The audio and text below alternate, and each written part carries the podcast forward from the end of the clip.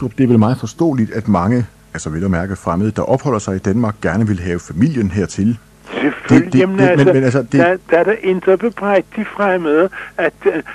når Danmark er så dumme, så vi altså simpelthen uh, lader dem uh, leve af mælk og honning og forkæler dem på alle mulige leder og kanter, så der er ikke noget at sige til, at de rejser til Danmark og helst både for familien og, og, hele landsbyfællesskabet fra Kurdistan, hvor de nu kommer, øh, med ind øh, øh, i øh, øh det danske paradis, øh, hvis øh,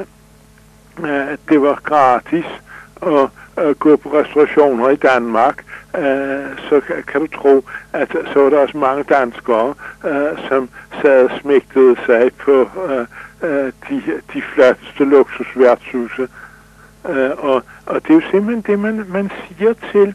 de fremmede. Kom bare til Danmark, så får I og jeres børn ud i al fremtid, øh, børnebørn og så videre, øh, en kæmpemæssig rig tilværelse, som øh, er øh, snesevis af gange øh, så god, uden I skal gøre noget så, som helst indsats, som det I ellers ville kunne arbejde i de lande, I kommer fra.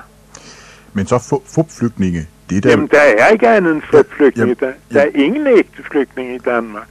Nå,